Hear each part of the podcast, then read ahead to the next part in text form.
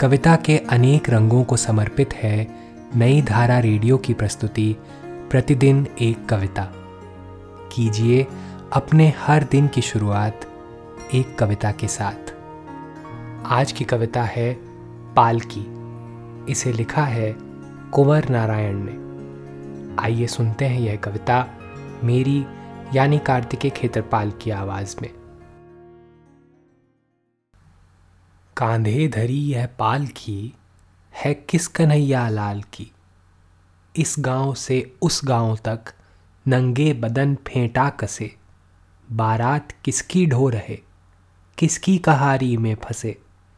यह कर्ज पुश्तैनी अभी किश्तें हज़ारों साल की। कांधे धरी यह पाल की, है किस कन्हैया लाल की? इस पाँव से उस पाँव पर ये पाँव बेवाई फटे। कांधे धरा किसका महल? हम नींव पर किसकी डटे? यह माल ढोते थक गई तकदीर खच्चर हाल की। कांधे धरी यह पाल की है किस कन्हैया लाल की?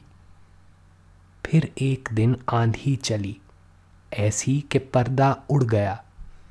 अंदर न दुल्हन ना दुल्हा, एक कौआ उड़ गया। तब भेद जाकर यह खुला।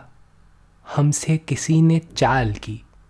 कांधे धरी यह पाल की। लाला अशरफी लाल की। आज की कविता को आप पॉडकास्ट के शो नोट्स में पढ़ सकते हैं।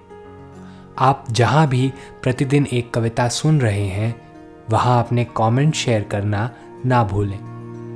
अगर आप चाहते हैं कि नई धारा रेडियो की यह प्रस्तुति हर सुबह आपके व्हाट्सएप पर आ जाए तो हमें इस नंबर पर मैसेज भेजें। Seven four two eight seven seven five three seven six कल एक और कविता के साथ फिर मिलेंगे।